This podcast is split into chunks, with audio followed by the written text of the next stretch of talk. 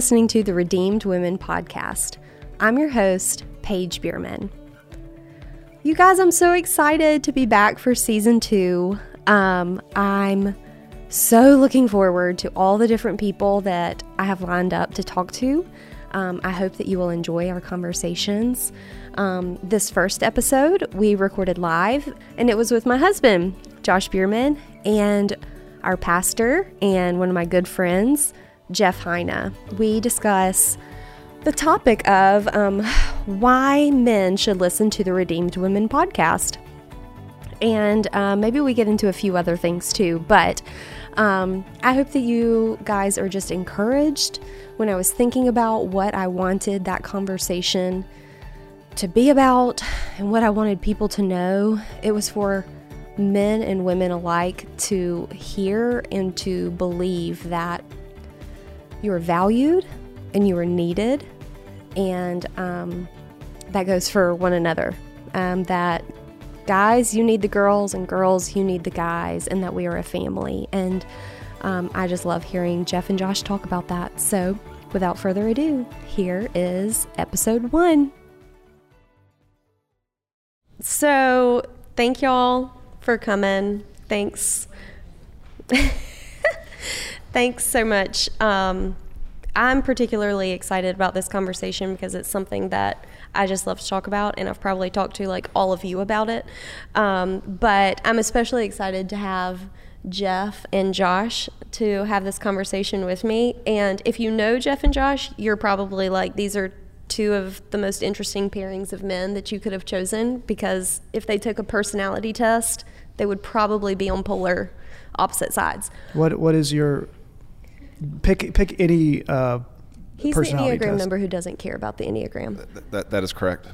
I Okay, think so- he's a three. Yeah, I was about to say. I think he's a three. Okay, that makes sense. That checks Um, out. You people in your Enneagrams. And you're a What about uh, what, what are the other Myers Briggs? Did you, did you, You you know ever the do Myers that? Briggs. What's that? Uh, I, it's been E. years since I got into no, that. you're so- always flipping flopping on I- E and I. Yeah, I'm, I'm always the one that's like right down the middle to where like just giving one or two questions, I could have been the different answer or the different letter. So it's hard to box me in. Just like a three. I was, mm, yeah, Oh I my know. gosh. I know. Every time he says something, I'm like, oh, maybe he's a three, maybe he's a five, ooh, eight. I don't know. Um, but Which says something about the test. I'm just saying. Okay, Anyways. anyways. um, but I chose them to have this conversation because they represent two of the guys who have been the biggest cheerleaders for me. Um, and it's just been really fun to step into vocational ministry and get to listen and and learn from both of you guys. Um, obviously, I pay Josh the big bucks to cheer me on, but um, actually, I guess you pay me the big bucks.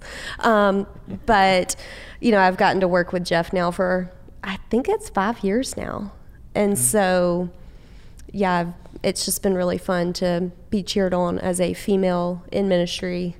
And you've known me going from wife to mom to mom of two to now mom of three. So lots of cheering going on for the Biermans. But um, I'll let you guys kind of introduce yourselves a little bit. Um, just tell us, you know, your biographical information. Who are you? Where you're from? Your family? That kind of stuff. You want to go first? I'd love to. uh, my name is Jeff. Uh, I am originally from Western Kentucky, moved down here to Birmingham when uh, my wife and I got married. Her name is Jess. She went to Samford. We both grew up in Paducah, Kentucky, but uh, uh, she went to Samford. I went to Murray State. We um, made our way down here when we got married. Thought we were coming to stay here for one year while we figured out our lives. That was 16 years ago and we still haven't figured out much. Uh, but we, we do have two little girls, uh, June and Eleanor, a fourth grader and a second grader. Uh, and yeah, I've been at Redeemer since it started in 2008. And, uh, and uh, my role is uh, shepherding pastor with a senior pastor team. And yeah, so I'm Josh Bierman, obviously. Um, you know that, Paige. Um, so for those who don't know, I'm Paige's husband, and um, from Alexander City originally, and uh, went to Auburn. And Paige and I are from the same hometown. And uh, in high school, we dated for a little bit, and then uh, took a five-year break. Um, As you do. As you as do. you know, just had to, had to grow uh, up a you know little, get you some know? space. Um, but uh, ended up rekindling uh, those those flames of romance in, in college, and uh, we got married out of grad school for me, out of uh, undergrad for Paige.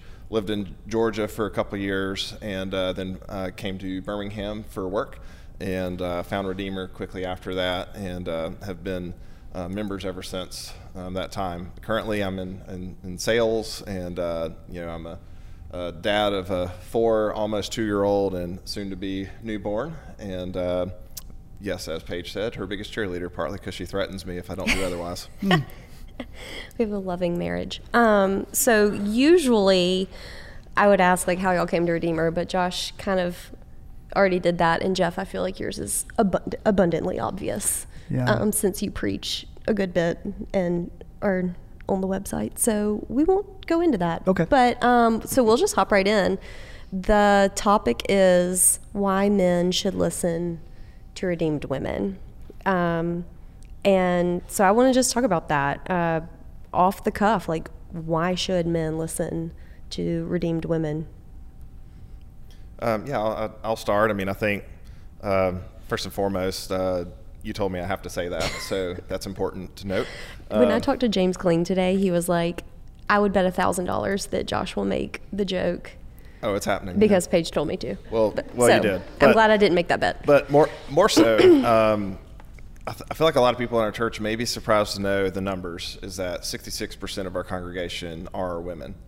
Um, and so, for the men out there that maybe you're not listening to this resource, that's two thirds of your church body, um, that you have access to hear their stories, hear their perspective. And these women are representative of other women in our church, and they have a unique perspective that you can learn from. And so, that's a piece of our the body of Christ that you're missing out on by not listening to this. And uh, I think also it's important to note that it, there can sometimes be a women's resource, men's resources type of mentality, but these are just really good, just on neutral ground, because these women are giving incredible stories and perspective, and um, some you know some of them like if you if you're listening to Catherine Stein, for example, talk about her journey with looking at her mortality in her early 30s, and you can't be moved by that, then I don't know what's wrong with you. Um, or um, you know some of the some of the past you know stories in there, other you know uh, Christy Harmon talking about grief, Allison Ray talking about goal setting. Like there's something like you don't have to be a woman to gain from the wisdom that they're sharing, and uh, so you're missing out if you are a man and just think that this is a a woman's resource, and so there's nothing there for you. All right. Preach, Brother Josh. Yeah, I think um, when the podcast first came out and uh, we were discussing some of the early episodes, and I was just talking about how I was listening to it, and then we kind of ventured into that world of like, well, I wonder if many men of Redeemer are listening to it. I mean, it's it's very curated and targeting the women of the church. oh yeah, like it's a calligraphy logo. I'm under no pretense. I'm pretty sure that I bought like, that font though. Ah, no, no, a, a female in our congregation created it. Yeah. Okay, we'll talk about that We'll later. talk about it. Mhm. uh, then why did I buy one? But uh, I'd have to say that 20 years ago, I would not have listened to a resource like this. Like, I wouldn't, I didn't really listen to any uh, women singer songwriters. I didn't really read books by any women. I just felt like I couldn't, I had in my head this, um, this, this idea that I wouldn't be able to relate. And what I've learned in these last 20 years, and I'm still learning now, is uh, is how much I was missing out. And, and really, like the, the first person that kind of cracked all that open for me, uh, especially in the world of, of music, was the first time that I really started listening to Patty Griffin and what she was talking about in these songs. And she would also just kind of like, as a storyteller, like sometimes she'd be speaking from a man's perspective, or sometimes she'd be speaking from a woman's or a child's perspective, and and just her her ability to move in and out of these different stories and just open it up. I realized that I was so I was limiting. Uh, what what could really shape and form the thoughts and ideas in my own head, and so this this desire started to, to, to come about to have voices different than my own voice in my head. So how do we get someone else, someone who's different than me? How do I get their their voice into my head? And and podcast is quite literally a way to do that. Uh, to to get someone else's voice in into your head, and to hear their perspective, their experiences, their struggles, their successes, and and resist the urge to immediately transpose that into my own life Yeah, that's hard. that it's not just about like well i mean we do that with scripture too it's like okay so what does this have to do with me Right. it's like that's such a, a an unhelpful consumeristic like uh, uh, mindset to go into it. But but that does come like there there are those connecting points. Um, and so really as i start to process that question of why should men listen to it i, I first have to come with the admission that there was a time where i definitely wouldn't.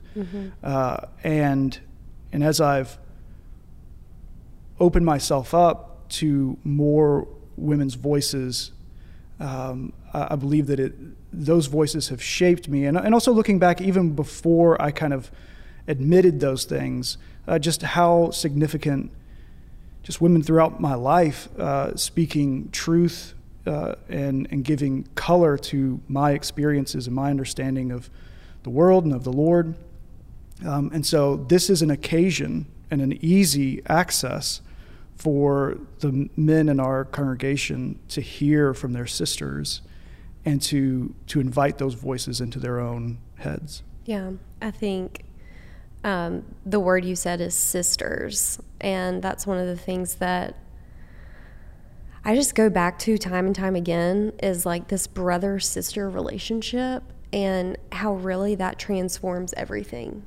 When I stop looking at the opposite sex as just that, like different from me, um, but it becomes family, uh, the brother and the sister.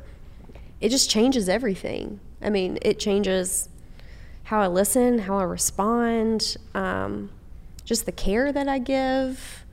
Um, and, you know, and, and we can go into that more later, but I think that's like a great little preview of how I so desperately want all believers, but especially members of the church, to relate to one another. Um, is we're family. It, it's first brother and sister.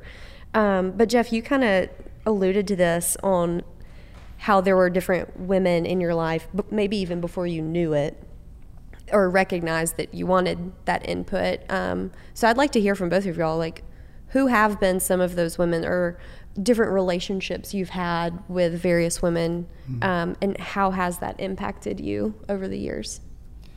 Yeah, uh, the first one that comes to my mind uh, was a professor in college, um, one of my philosophy professors.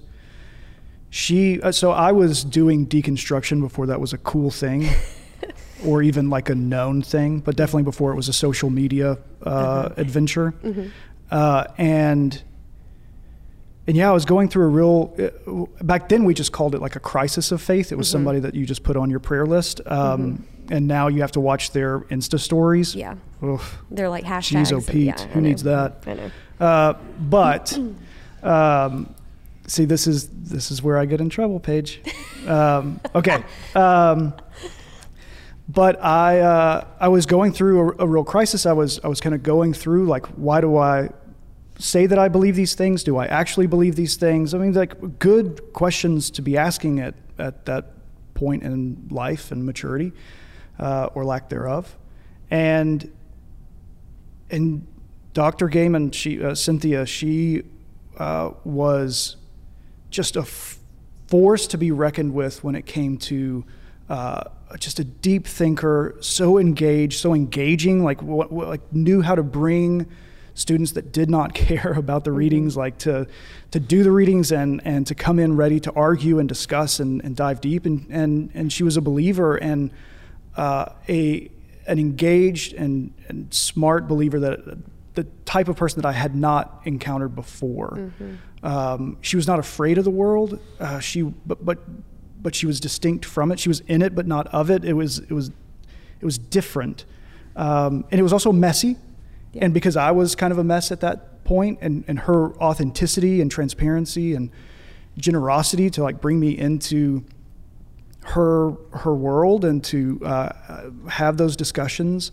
Uh, she was a pivotal uh, voice in my life, and uh, I mean, she was my academic recommendation to Beeson Yeah. and uh, came to um, my wedding and and just uh, I, yeah I've uh, I've been so grateful for how the Lord used her at that unique season, um, and probably the Lord used her to keep me on the rails uh, Yeah. during that time. Yeah, because you have to wonder, you know, had she not been there, um, would you? I mean, would you be a pastor now? Like, would there, you know? yeah, I mean, like that. Those those contexts, like the philosophy department at a state school, can be can be a dark place. yeah, um, and there were definitely dark patches and seasons Mm-hmm. during that time.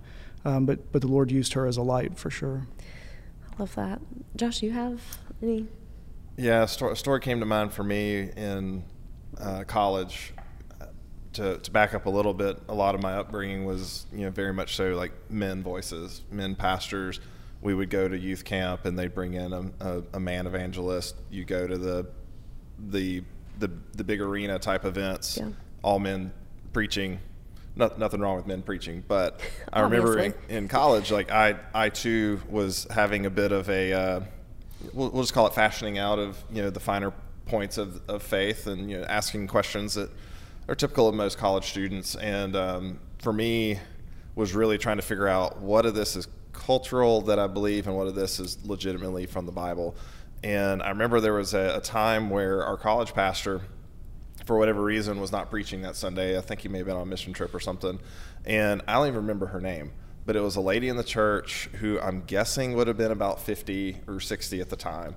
And he just knew her. None of us knew who she was. Like there was no context for this. And she just said, Hey, I would love to preach on Leviticus 25 and he was like, "Okay, go for it." And um, you know, for for I know most everyone knows what Leviticus 25 is, but you know, for a refresher, um, it's talking about the kinsman redeemer. And she preached a sermon on that in a way that I had never seen the Old Testament and the New Testament connected, um, and talked about how a a, a brother or a, a kinsman is the one who pays a debt to free someone who's enslaved, and the way that she showed that picture pointing to Jesus was the first time I had ever heard that, and it completely opened up the connections between the Old Testament and the New Testament in a new way. And it was a woman who is just a just dynamite teacher of the Bible, wasn't a pastor, not ordained. I, I don't believe she was theologically trained. Um, she just knew her Bible, and that was really impactful to me, both for like the lesson of just the sermon, but then just think seeing from a pulpit one like, oh, like that you know women can can preach and teach, and like there you know there's a lot of value to be had from from them that that I can learn, not just like the women teach the women, the men teach the men, which is a good thing also. Yeah. But that there can be different perspectives, different voices, and that that's that's a positive. Yeah, and I had like several thoughts while both of you were talking. I think, you know, there is certainly, like you said, a, a time and a place for like individualized, like the men go with the men and the women go with the women. And I personally think I'm uh, much closer with the Lord because of a good old fashioned woman's Bible study. I love it. Um, and like praying with other women and that kind of stuff. But I think, you know, one of the interesting things in most church cultures is that the majority of the teaching and the preaching does come from a male. So the majority of females have sat in a co ed audience and listened Yeah. to a, a male teach and preach. Like we're very accustomed to that. That happens every Sunday. Um, but I think the flip side maybe hasn't happened quite as much. Um, and I just, when I think about like, is it in Hebrews where Priscilla and Aquila take, um, what's his name? Apollo, maybe? Aside and it says that they they teach him the way of the word. And I just I just wonder like almost that like spiritual mothering or like sisters, like you said, um, of, of how that can be accomplished in other settings. I think, you know, at, at Redeemer for sure we have the home group setting where there's typically a man and a woman who are leading. It's less of a teaching thing, but there's definitely like a modeling, Yeah. a leadership thing. Um, but I don't know. I, I think you know you kind of noted that being a, a male and hearing directly from a female teacher and just kind of how it hit you. Yeah, that was the first time that I could ever think that a woman was on stage teaching something other than being the the wife half of the marriage talk. Uh, yeah. Um, it's normally like Yeah. the you know we're going to talk about It is still my goal to be the wife half of a marriage talk. I'm I'm jonesing for it. I'm which is which is it. you know like we need that but Yeah, for sure. also like you know 20 year old josh needed to hear that sermon on leviticus 25 and i'm still talking about it uh, a number of years later so here we go just a few numbers. Um, Jeff, has there been any? Um, I mean, I guess your professor. I mean, she was teaching you as well. Yeah.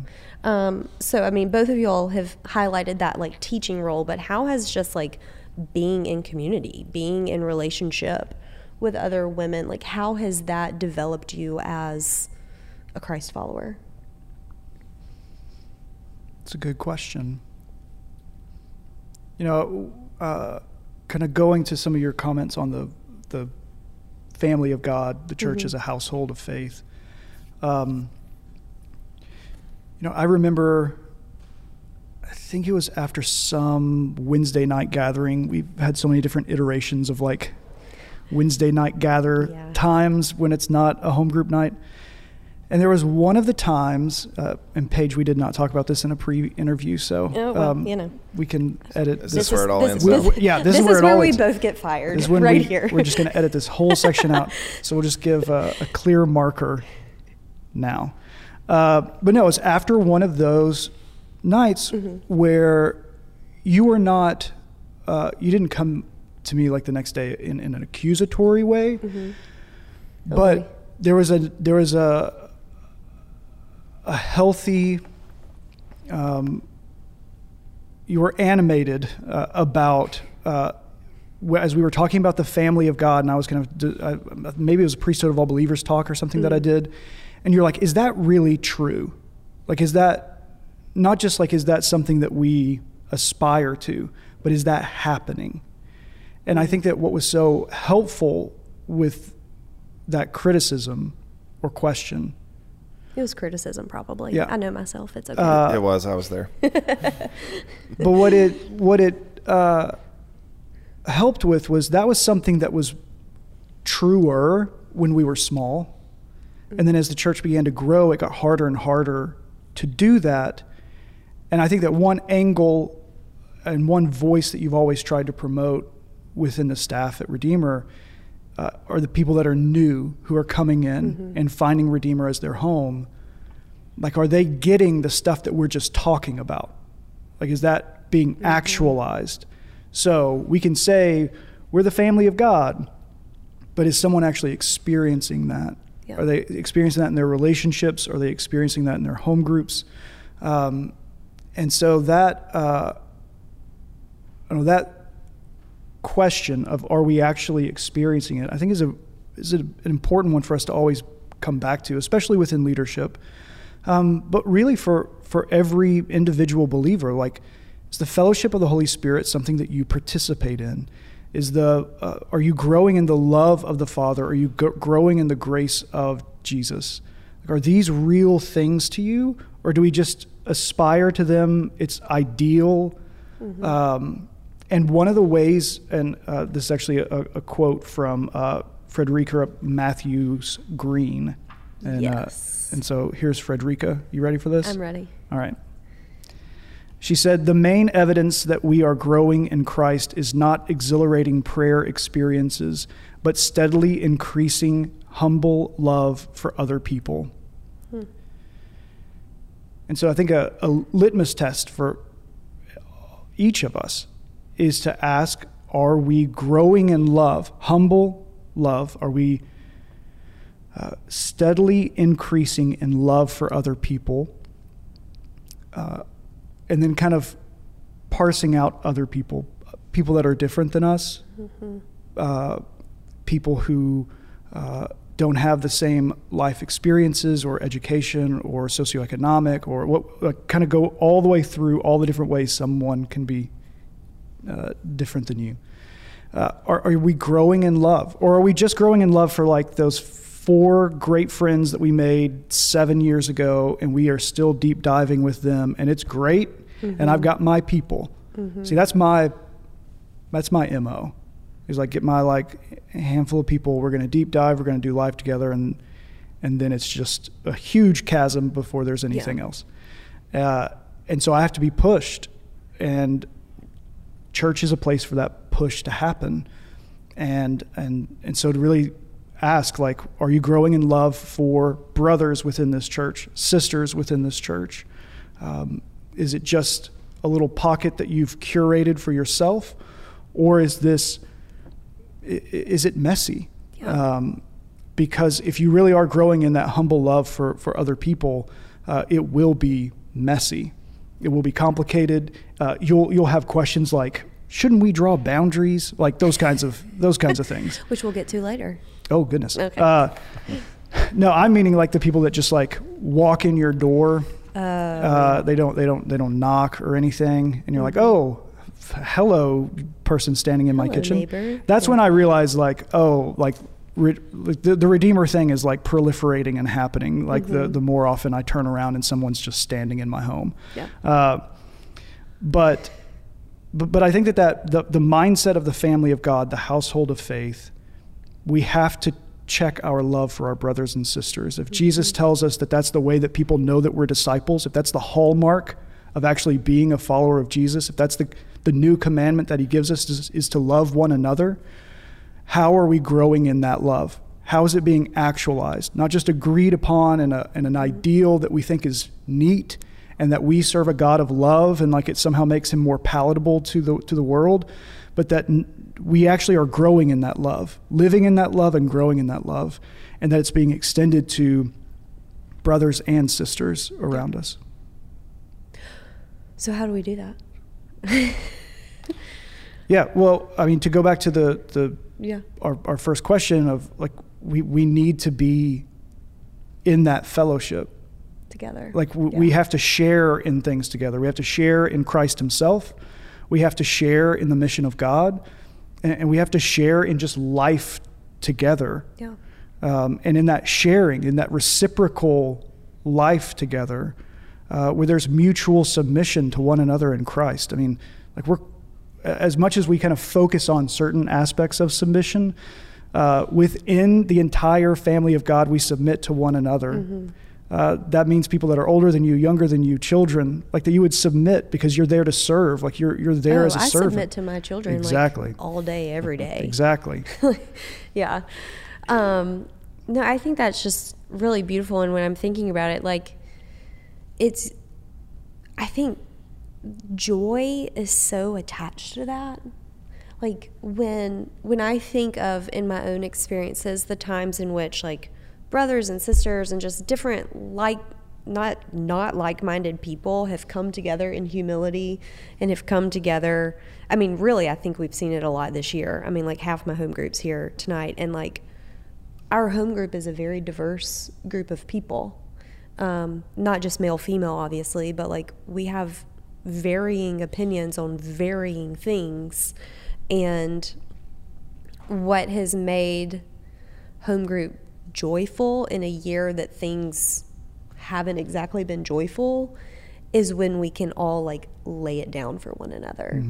Um, and so obviously that's going into more than just like the male female thing, but I do think it it it it like begs the question too. Like that that looks different than the outside world. Like we're usually drawn to people who are like us. We usually are friends with people who think like us, look like us, fill in the blank, you know. And so and we're drawn to people that are advantageous to us Oh, so yeah. like what can this person do for me do for me. Yeah. Um, and that would be one of the things that I would want to like caution as I'm talking about the benefits yeah. is that we don't appro- approach people like, oh, well, I guess I'm just going to like dig into these relationships so I can become the better me, Mm-hmm. but rather it's the it's the pouring out of ourselves for the good of these other people. For sure.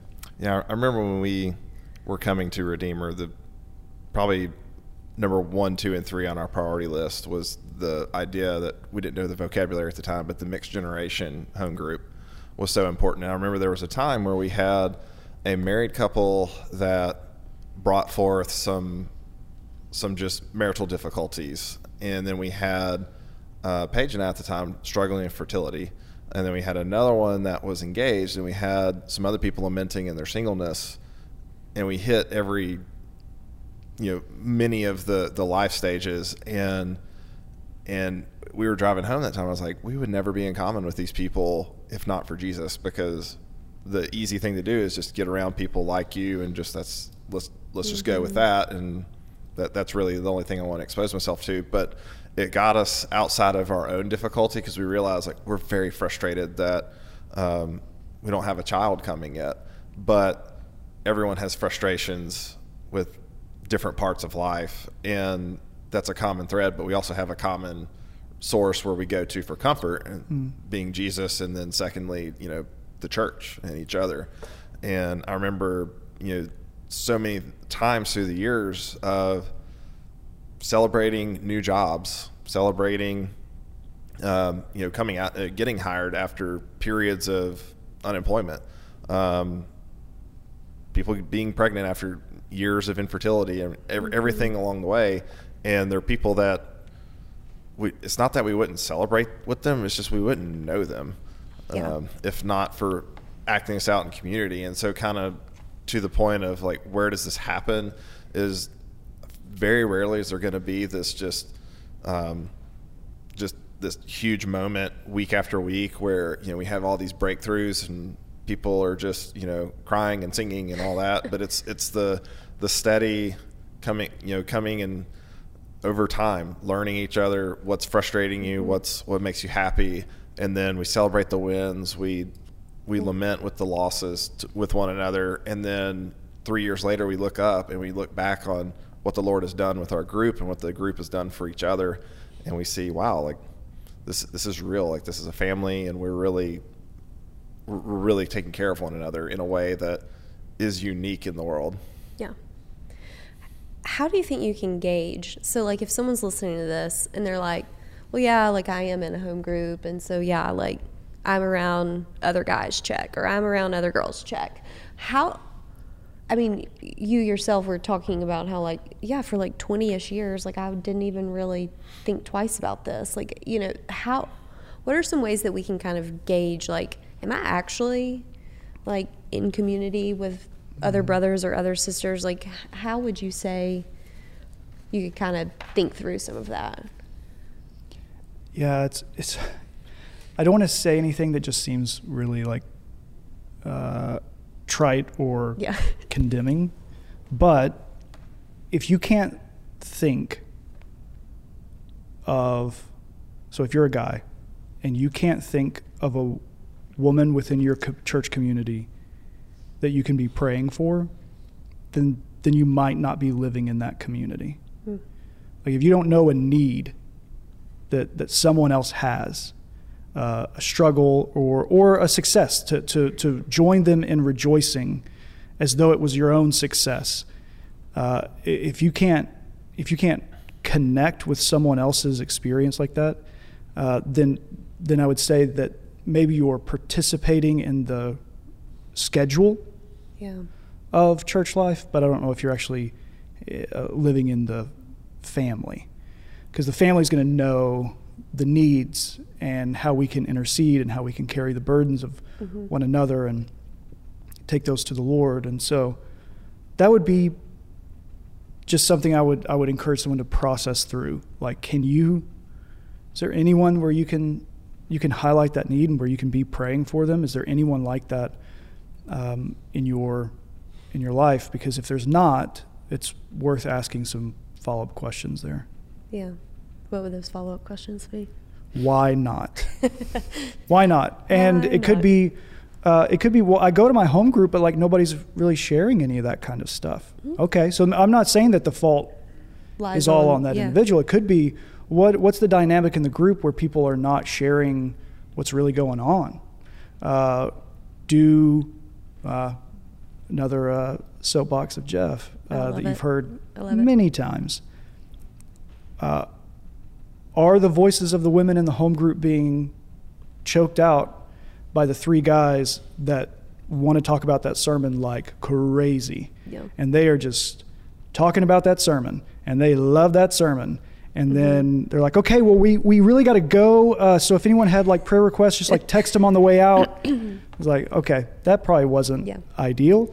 Uh, do the women feel like their voices are necessary and wanted and desired in that home group setting, or have they just kind of moved further and further into the background? I think that that those are the kinds of questions that are worth asking. And there's not just a one size fits all. There there are different variables to all of that, but those are worthwhile explorations. Yeah, a question I always ask myself is, I, we'll just kind of look back on the last three to four weeks and think, you know, do, do I know, do I know at least the bullet points of what's going on with everyone in our home group? Um, and if I don't know what maybe one or two of the women have going on, like maybe they got new jobs or you know, doesn't matter, maybe they got a new puppy, like whatever it is. Um, know, I may think to myself that you know if I don't know, then either they're not sharing or they're not here. But either way, those are things that we can address, or it's a behavior I can change. Um, to maybe when we dismiss and everyone's kind of mingling and hanging out, like I can at least make a point to check in with those people and not, you know, gravitate to someone that I just had coffee with yesterday. Um, and so just kind of being mindful of balancing that out too. That not not only does the whole you know do we need the body of the church but like the body needs you too so you know where can you go out be an encourager and yes pray and do it in a way where um, you're not being weird about it which sometimes with men and women there can just be this extra baggage that doesn't need to be there um, Is that like a church culture thing, or is that just like a culture culture thing, where it's like, uh, he talked to me after home group. Like, does he like me? Or I don't know. Is that like a thing? Yeah, I mean, I, I- I don't know. I, th- I think certainly it's there. Um, a, lo- a lot of the messaging can be, and you know, not to paint everyone with a broad brush, but there can be this messaging that everyone out there of the opposite sex is a potential romantic partner for you. Mm. If you're single, then let's assess that pretty quickly and figure out like, are they going to potentially be that person or not? And let's go ahead and categorize them. And you want to kind of shuffle that. Or for the married person, there's almost this back of your mind thinking of like, is this person like a, a threat to my mm-hmm. marriage? And I don't want them to be. Therefore, I will keep you at arm's distance mm-hmm. because, you know, I can't talk to a woman. I'm a married man. And there, you can just take it too far in those directions in, in ways that aren't helpful. And so I think that we definitely bring that baggage in at times. And so, kind of back to the do I know how to pray for someone? You know, can we encourage and pray for one another without wi- without like crossing those lines? Certainly, we don't want to do that, but also without this communication of like immediately you're a threat, Yeah. or immediately like we need to put boundaries in because you know it's it's a Wednesday at you know 8:15 and there's 20 other people in the room and you know and I said hey that was a great thought like way to go like if I can't say that in a way that someone's like does he like me then like Yeah. that's a problem Yeah, and you need to address that yeah. Hey, he said it, not you. Yeah, thanks. You're keeping your job. Yeah. No, I, I do think that I'll that fire myself now so no that that whole issue. I don't think it's unique to the church, but I think that the church has the best remedy, Mm. and that is um, uh, anyone uh, listening uh, who has a sibling. You don't need a lot of boundaries, right? Because you know they're your sibling, and you don't think that way Yeah. right? Uh, they really are your sister or your brother. And I think it's because that reality is so far from our understanding and experience that the, the brokenness of the world, the, the reality of the fall, the sexualization of everything, the brokenness of the sexualization of everything makes it to where everything either has to be fear or shame or power or mm-hmm. threat. And in, and it's this it's just the danger is dominant mm-hmm. rather than this is a sister this is a brother bought by the blood of Jesus.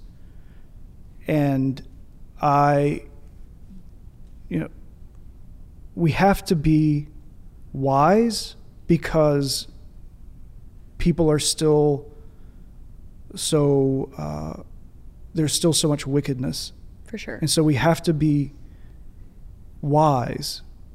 Um, and we have to look out for one another. And I mean, this is like men w- watch, watching the other guy who is talking to the girl after home group and not to uh, diminish the, the, the power and ability of that woman to handle herself, but to keep that guy in check and to say, hey, we're going to be a place where it's going to be safe for our women. Uh, that means like if you've got a soapbox time, yes. if you've got a friend that's on a dating app, or maybe that's you, listener, uh, who who is on a dating app, like if you go to Redeemer and Redeemer is your church home, and you connect with somebody on a dating app, and somewhere along the way it's like known that you like you're a Redeemer guy. I'm speaking mm-hmm. to the guys who are hopefully listening to this, and here I'm going to chastise them when they're listening for the first time. Like that should mean something that you're a redeemer guy. That that means that you should be honest, you should be trustworthy, you're going to show up, you're going to text back, you're going to talk like a man and, and say what you actually are thinking and feeling and not just play games. Like there should be a quality that should come with that. And I'll tell you that's not what I hear. Yeah. That's not what I hear I know. way too often about redeemer men in the, the dating world in Birmingham. And that drives me bananas. Yeah.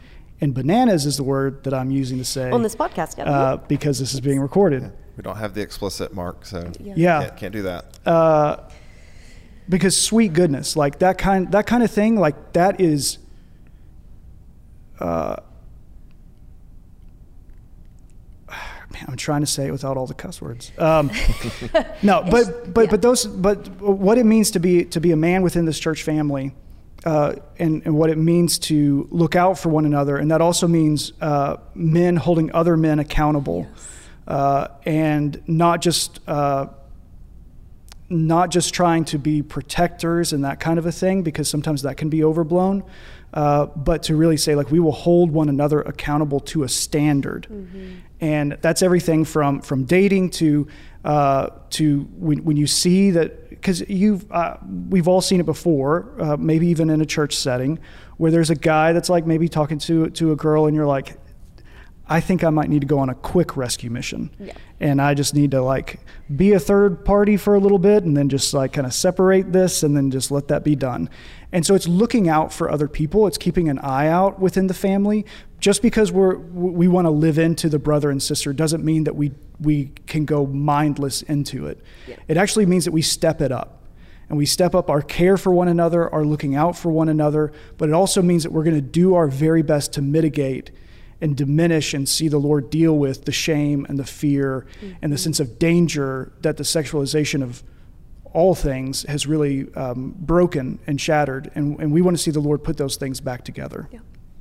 And I think, I mean, you came down on the on the fellas pretty hard, but like, as the female, like Oh, please. they're uh, the females aren't off the hook either. The girls are not off the hook either. Um, and you know, I could I could definitely go on a soapbox about this, which I have multiple times, but um, I, yeah, I just I just go back to that. Like, is your initial thought on this person like, oh, this is someone I could date, or is it this is a brother in Christ? And and then it's like, okay, so he's a brother in Christ. And let's say you actually could date. Like, this is actually going to go somewhere. I'm like, gosh, how that changes. Like when I think about the way that you would speak to and treat um, and use tender care with your words and your actions to a to a sibling.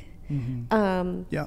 it it changes things and so it goes from this like oh i can't you know respond too quickly or i can't let him know how i really feel i'm like this is that's just i feel like not being kind like l- let's just be kind to one another um, girl to girl and girl to guy but i mean all like all the people you know and like it's just very intriguing to me and i'm incredibly thankful I did not come through the dating scene with apps and just stuff. But um, so uh, you know, surface level, I can like barely understand. But I'm like, there are just some very clear parameters biblically for how we treat one another, and especially those within the body of Christ. And the the games, the playing, the like flip flopping with words. Um, yeah, like What's not the, okay. the the lack of respect makes it hard to believe that um, that it is a brother in Christ or a sister Mm-hmm. in Christ. It's like that. The level of disrespect that can often be displayed means that brother and sister is so far off of the, the radar in those interactions. It's just like, what do you what do you really think is going on here? Um, and also, do you not think that these people talk to each other? Like they all go to the same church. Yeah. Like at some point, you're going to have to tap out and like roll somewhere else. Yeah. Uh, that's not good. Yeah, I, I think too of uh, those who maybe aren't as up close in those situations where there's, you know, dating or not dating Yeah. drama. Um, to speak again to the women is like, be empowered to you're your sister too, and you can speak into those situations as well. Yeah, for sure. And I, I think of so many times where uh, there's a couple in particular that have been in our home group in the past that I just remember would just say, uh, we'll just say boneheaded things, um, for lack of a better word. And we, we got some spicy women in our group as well. Oh, for sure. And they would just call them on it right there and just be like, okay, that's your attitude. And like call them out in front of everyone. Yeah. And I so love that. And later debriefing with him, um, he appreciated it because he's like, I kind of am figuring this out and I don't know that that was received that way, but Mm-hmm. I, I appreciate that. And it's because our women felt like they had a voice in the in the group to say like that was stupid. You shouldn't have said that about that person's job or that person's you know situation that they just said. Like you just need to quit being so callous. And so you know the women being empowered to speak into that too. Like hear us on this podcast. Like you need to you know, you Oh, have a for voice as well. Use it. For sure. I mean, we s- sat in the driveway um, with a Redeemer member not too long ago, and I was telling her, like, you get to use your words too. Like, you, you don't have to be quiet. Like, you. You are in a relationship. You can you can use your words and share how you're feeling, and that's okay. And I mm-hmm. think there's usually a temptation for I, I mean i'm going to say it's for women but i think especially in the south too to like keep the peace like i don't want to stir up anything i don't want to cause a fuss and once again if i'm looking at this guy you know who i do have a relationship with we sit in the same living room week after week like we have a relationship together and i see him stumbling into something that he should not like say something Well, and that's like uh, siblings. yeah, siblings Like, don't have a yeah. have trouble with that. Sibling, like you just you say it, uh, and then you you let things fall as they as they do, Mm-hmm. and like the the willingness to just to say the things. Now that doesn't mean uh, that we go to uh, like a, a Oh, yeah. brashness that's that's unkind, but if it's said in love, like siblings know how to say the hard thing to each other, Mm-hmm. and they're not really worried about too much of the aftermath. It's just like I just like you need to hear this from somebody, and it's going to be me. Yeah. Uh, and and I think that that type of dynamic within the brothers and sisters in the body of Christ of of real honesty, because so many of the things that have been mentioned so far would be like the pitfalls would be avoided if we were just honest. We we said the the honest thing, and then we also welcomed someone letting us know that we're wrong. And that dynamic, like a, a- brother and a sister, are willing to let the other person know that they're wrong. Yeah. Uh, it might take a lot of conversations to, or, or even years to get to the place where you appreciate being called out in those things. But uh, but if it's true, then then we should welcome it. What I would say too, like there's obviously shared experience. Like I don't get to just willy nilly walk into like your home group that I'm not a part of and be like, and you, you said blah blah blah blah. You I mean, know, I like, would do that. I, well, you would, but you can get away with it because you're a pastor. I don't know if that's the. Uh, I don't think I don't those know. are the rules. But you know, like there, there's obviously a relationship that has been built up over time, and it's like I know you. Like I, I know who you are, and that's not you. And and like let me tell you what I'm seeing here, and like this is what makes me nervous, or you know whatever the thing is. Um, And if you've lived that life together, so much so that you've had to endure one another, like, you know, yeah. Paul uses that, that word of like in, enduring with one another. And I used to always think about, about that in, um, you know, the scene in Braveheart when uh, they're all like uh, about to battle, like this, like the, the end battle, and uh, and and William Wallace is yelling "Hold!" and they're all like just holding and they're huddled together and they they've got their enemy coming at them and they're like shoulder to shoulder. I always used to think that that's what like enduring, like the shoulder to shoulder. Uh, but really, the picture that's being uh, used there with the, the, the Greek, Jesus uses the same thing when he's talking about the, the generation. He's saying, How much longer must I put up with you? So it's not necessarily an endure together against an enemy, but it's like, how much, do, how much longer do I have to endure you and put up with you? And so they're like siblings, like we, we're to have that, uh, that conflict from time to time. And we, we don't need to be afraid of that conflict because the fear of the conflict is going to drive that distance to where people aren't going to say what, what they're really thinking or feeling. They're not going to be honest. And real honesty means that there's going to be conflict, and then we've got to see that through. And so the fellowship, for the fellowship uh, to be actualized, it means that the love and the grace have to be realized too. And that's why we're not just given the fellowship of the Holy Spirit, we're given the love of the Father and the grace of Jesus, which means that we have to forgive one another, which back that up means that we're going to wrong one another. So the goal is not for us not to wrong one another.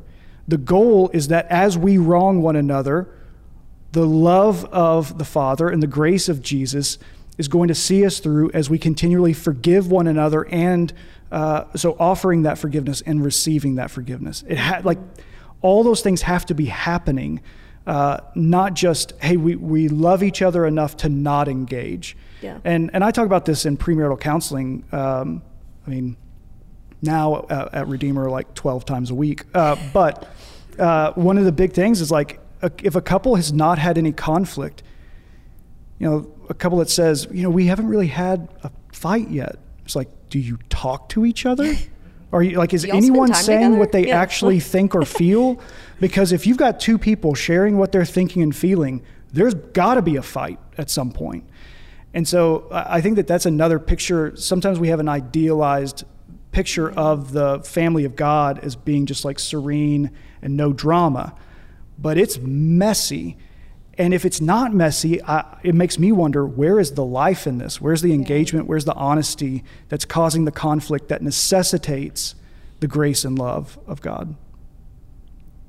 You know, I remember what you know Joel has said it before of that whenever he has hope that a marriage can be salvaged is if they're still fighting, um, and that it's whenever there's a complete apathy that that he he feels like it's it's close to the end, and and so that you know that in that keeping of the peace, we're not overcorrecting to the point of you know not building each other up.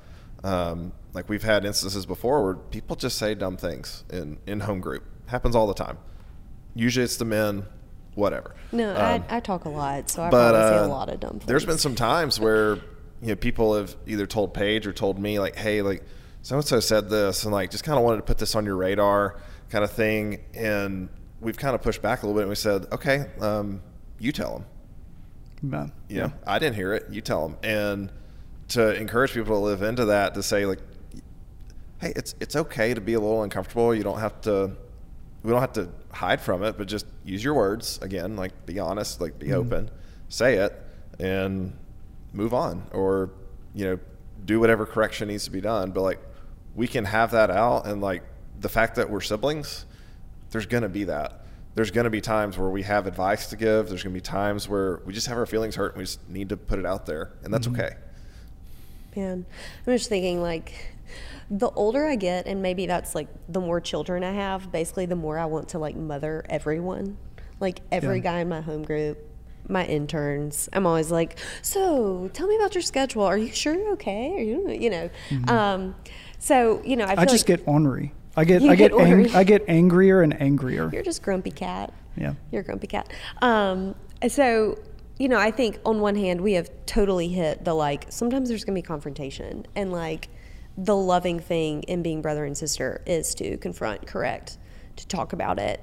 But I, I want us to also like talk about some of the like immense joys that is living in the body of Christ and being in community with people who are just the opposite sex. You know, like I, you know, there's a group of single guys in our home group and I just like absolutely adore them and love them and have definitely had to call them out for their boneheaded things. Um, but also like they give it right back to me and I love it. Like I love it. And so like I find so much joy in just like I, you know, it's been a hot minute since I was single, and I've definitely never been a single dude. So, like, just listening and hearing the like stuff that they do and what they're thinking about and the shows that they're watching and just that kind of stuff, it really does. I'm just like, it just really like gives me so much happiness. Like, I just like engaging with this completely different group of people. Um, and I feel like I'm like, okay, I don't in the least bit understand you, you know, but like I get a little glimpse into like, so this is what's going on at your house on a Tuesday mm. night. Okay, like I get it, you know, and like it's just been so fun for me. So I'm wondering for you guys, like, have there been instances like that for you um, with, you know, other women in our congregation or other women in your just life? Yeah, there. I mean, there are lots of lots of uh, Redeemer women who have just been dear friends and mm-hmm. have seen Jess and I through like our own hard seasons, whether the, the friend was married or single, mm-hmm. um, who, have been there. And um, yeah, it's, uh, uh, I've also kind of get some of that like protector role or like the the being the dad or the I try to be the fun dad to uh, to some of those yeah. folks. I get pretty. Um, well, I get overprotective when it comes to like when they started like dating guys that they oh, later oh, yeah. married and like I you know I felt like I needed to have some talks yeah, with like them. I, yeah, i.e., like you tell me to set up the new member elder meeting with you. Like, yeah, yeah, uh-huh. yeah. I like to uh-huh. get those. Um, yeah, I like to have. I like to have like give give a good uh, once over on everything. Yeah. And so, uh, no, but with I mean, Deanna Stairs has been like a part of our family for years and years mm-hmm. now, and then. Uh, Courtney Gordon and uh, you, you know Lindsay Westlake. weddings. Yeah, I got all to, three of their weddings. Yeah, so but to to uh, to see them in these different seasons, um, and as they are starting their own families, and mm-hmm. it's just a it's a beautiful thing to watch. Like the, just those to have those years together, mm-hmm. and to really see someone who is a brother or a sister grow and change and grow up in Jesus. Um, and to, to always be doing that from the vantage point of the church family it's just a precious gift. Um, and it's one that takes time. It's a slow gift. Um, but when we commit into a place and we open ourselves up to the relationships that are there not the relationships that we wish that we had but the mm-hmm. relationships maybe that are that are right in front of us and we, we open ourselves up to that and we're present and we walk through those different seasons like there it, it doesn't the, what trumps mutual interest is shared experience. Mm-hmm. And so over time, the, oh, we like the same things, we like to do these, like those things like slowly fade and dissipate. Mm-hmm. Um, but then the shared experience is what those deep friendships are, are really built on. And, and that shared experience first is that we're following the same Jesus, we're worshiping him. You know, when uh, when I look out and you know some of the women who've been on the podcast, like when I, I know their stories, and when I'm preaching, uh, and I see them, like I'm thinking about their story. Mm-hmm. Like I'm trying to stay stay with my notes as best I can, but like I what I'm saying is connecting with the story that I know that they're living. Mm-hmm. And when I see them singing and when I see them uh, finding comfort in the Lord and finding Him sufficient, even, even with what, all the stuff that they've got going on. If I know their story, then when I see them worship, it's a different thing and we've talked about that before. Yeah, for sure. Um, well, guys, we kind of went off script a lot, but Okay. I'm, I'm happy. Um, do y'all have any other concluding thoughts or anything you'd want to just pipe on in there? My concluding thoughts. Whew, I've got a lot. uh, Seven pages of no. notes. If not, I'll see if anyone has I, any I- questions. I, do. Oh, Is the do? Uh, again a, a, a woman opened my eyes to this, but you know in Genesis three you have the story of the animals being marched in front of Adam, Oh yeah. and he, and Yep. he's naming them, and and this you know this whole scene is there, and then and then later you have um, Eve being created, and you know the verses you know bone of my bone, flesh of my flesh. Um, that he was paraded there with all the animals for a reason. It was showing like different, different, different, different, and then the first words are the same. Yeah, Bone of my bone, flesh of my flesh. yeah. And so just that we would start there first, that there are a, a absolutely unique distinctions and qualities and and iterations of the spirit and expressions um, that are played out in man and woman. Right. Um, and, and we absolutely want to get to there and celebrate that and lean into that. Um, but let's start from a place of we're co-heirs and we are one and the same. Um, and we're equally a part of the family of Christ. And then let's move out from there with the unique giftings that, that God has given to us. And so if our default is looking for the ways that we need to be different or to separate, and you know the men over here, the women over here, and we want to limit the amount of contact between the two. Let, let's let's not go there, and let's let's instead say where can where can we function as a body of brothers and sisters holistically, and then sure we're going to parse that out with some distinction, but let's not go there first. Right.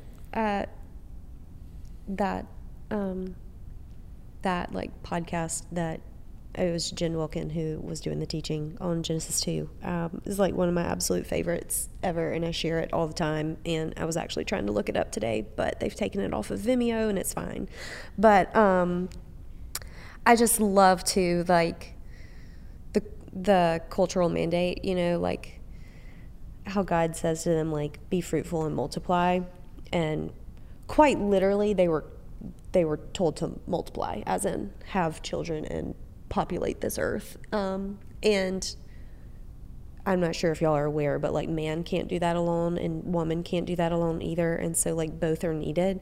And then obviously going to the New Testament where the Great Commission is given, and it's like go and make disciples, i.e., go and multiply, and how it can't it can't be done one or the other. Like we're doing it together as a family and I just when I think about that, I could get a little weepy about it. I just love it so much, and I um, just love the the value that it puts on men and women alike. Because I think you're right. Like so often, culture or just our own unique, you know, experiences tells us to separate. It tells us how different we are. Um, there are a trillion books, right, about like men are from Mars and women are from Venus or whatever. You know, like we're all different, um, which is true. Like biologically, we're different. But I just love that, yeah, that that picture of sameness and how necessary both are um, for the Great Commission to go forth. Um, And I just love it. Yeah, my, my closing thought would be um, I think of Jesus with the woman at the well, and he goes up to her because uh, he sees a child of God. And there are all kinds of dangers and threats and cultural expectations and all the brokenness of the fall. Like all these things are rampant, like from her history to her present to uh, to him even going up to uh, a, a woman of her uh, ethnicity. Like it's all these different things are, are it's like it's it's a powder keg of trouble, and Jesus walks right into it because he knows her deepest need, and he knows uh, that he can liberate her, and we follow behind him uh, into those situations and scenarios. We don't go in front of him because the, that person doesn't need us. Mm-hmm. Uh, and we're not trying to prove a point, and we're we don't we're not MacGyver who's going to uh, uh, uh, take take apart the uh, the ticking time bomb. Yep. No, we follow Christ into it, um, and and we walk into those places, and we see a brother, and we see a sister, we see someone whose greatest need is Jesus, and that Jesus satisfies, and we spur one another on. We we live into um, you know the the call from the letter to the Hebrews of stirring one another up and holding fast together. And, and so the, the, the opportunity is there, the precedence is there, and Jesus, the one who uh, the one who redeems us and redeems us as men and women uh, to the glory of God. We, we get to follow behind what He is, what, what He has done, what He is doing, and what He has promised to fulfill. Love it.